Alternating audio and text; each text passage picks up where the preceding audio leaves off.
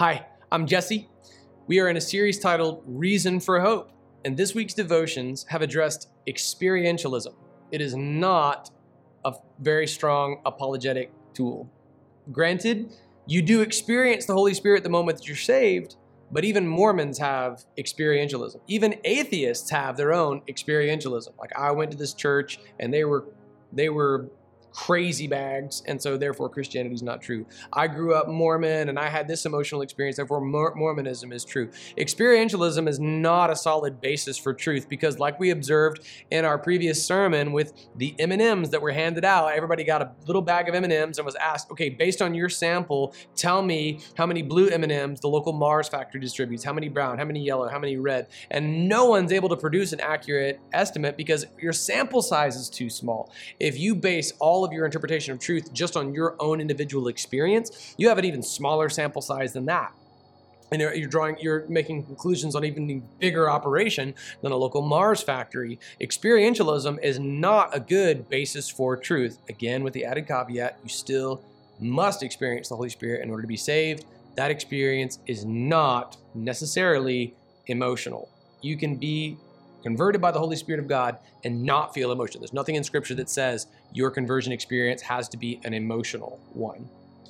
Here is Matthew chapter 7. This builds upon what we addressed yesterday, where atheists have their own experientialist apologetic. Like, yeah, I grew up in the church and I left that behind. Or like one atheist that I publicly debated. Uh, I went to Bible college and then I left it all behind. Right? Like, being a dropout doesn't make you more of an expert in something than the guy who's devoted to it. When you drop out of something, that makes you a failure in that one thing.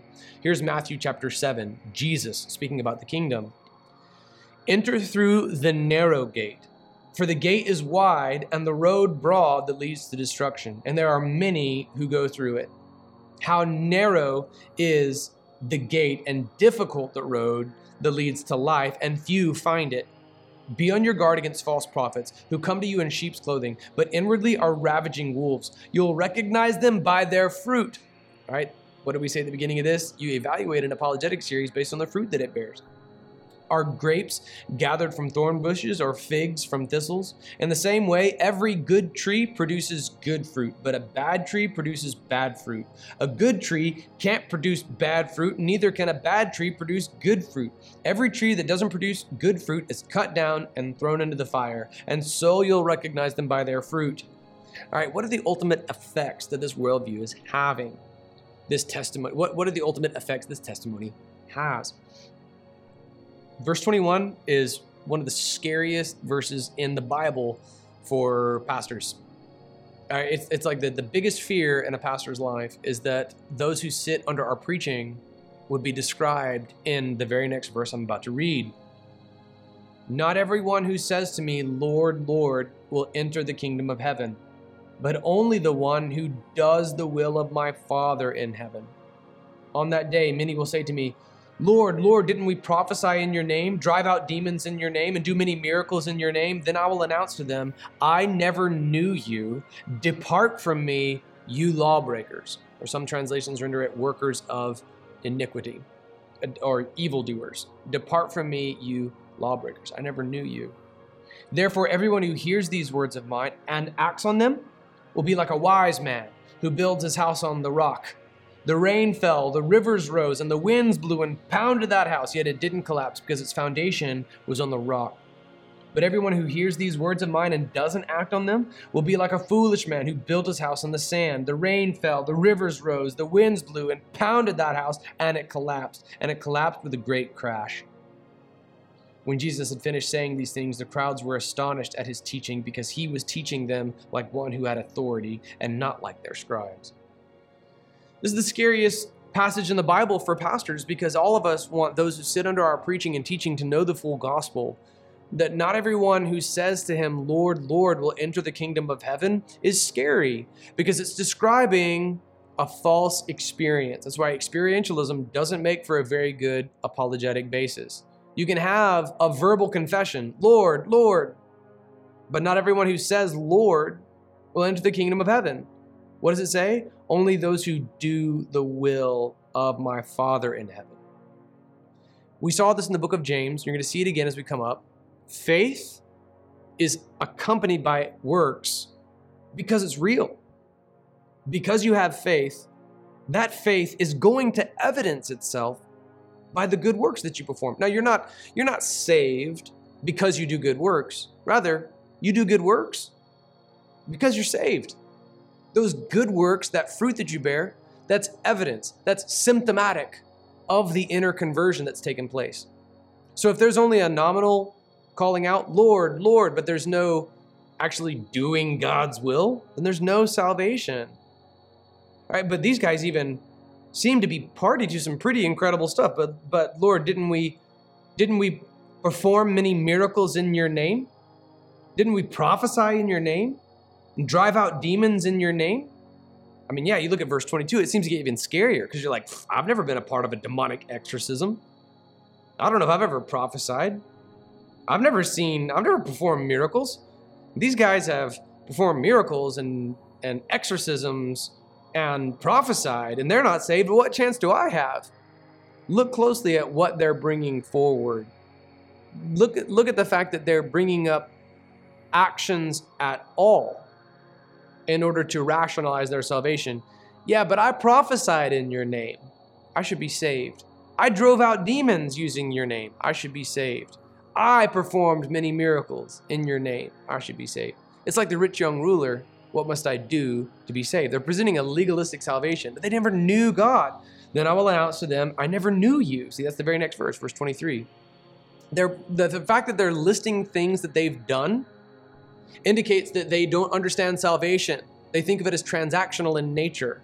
Moreover, to prophesy in God's name is not necessarily indicative of salvation either, by the way. Just ask Balaam Okay, Balaam is this prophet for hire. You can see this. Go to jessecampbellministries.com on our YouTube channel. You can find my series Shadows in the Sand, where I taught Numbers and Deuteronomy, and you can meet Balaam. He's a prophet for hire, and God works through Balaam. Balaam never confesses Christ. In fact, he's going to come back later and try to betray Israel after speaking blessing upon them. God spoke through that pagan prophet for hire. He can speak through anyone. Go back to our series on John. Caiaphas, spelled C A I P H A S, right? Or I'm missing an A, sorry. Caiaphas was the high priest who was trying to bring about the crucifixion of Jesus in John chapter 11.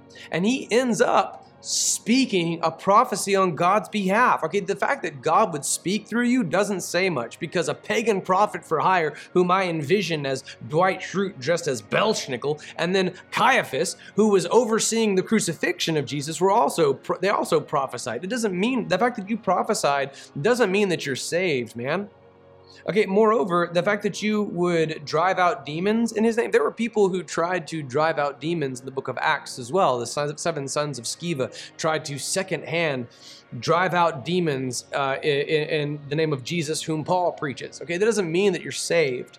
And then the many miracles and and do many miracles in your name. They're they're they're taking credit for miracles, which is totally possible. God may have worked something miraculous through them, but that doesn't mean that they're saved. They never knew God.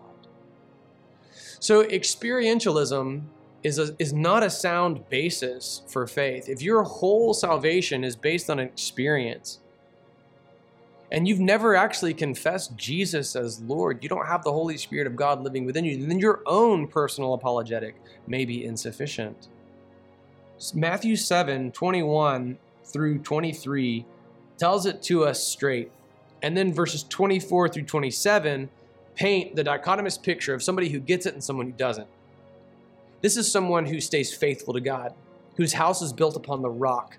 The rain comes and the wind blows and, and, and it beats against the house. But because the foundation was on the rock, the house doesn't collapse. So, a Christian testimony that remains faithful through the wind and through the rain and through the storm and the difficulty is built upon the rock. But the fact that someone's house would crash shows that they were never built upon the rock.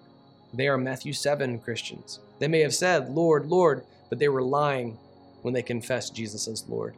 If Jesus were Lord, they would have repented from sin. If Jesus were Lord, they'd have remained steadfast upon the rock. Rather, their apostasy, their departure from Christianity, proves, as per 1 John, that they never really knew Christ. Experientialism does not make for a very good apologetic.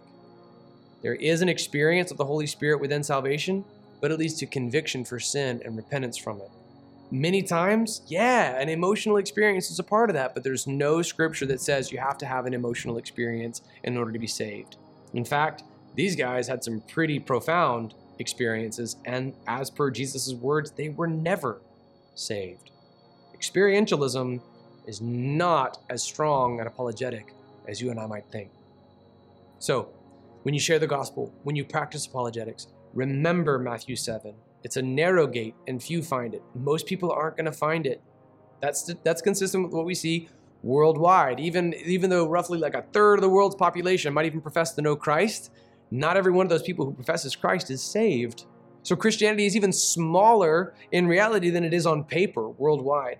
Moreover, we know that those who remain faithful evidence their salvation. So encourage as you practice apologetics repentance and steadfastness confess Jesus as Lord. Build your house upon the rock. There's hope here. There's hope, especially in verses verse 24. Go share this hope today with someone as you practice apologetics.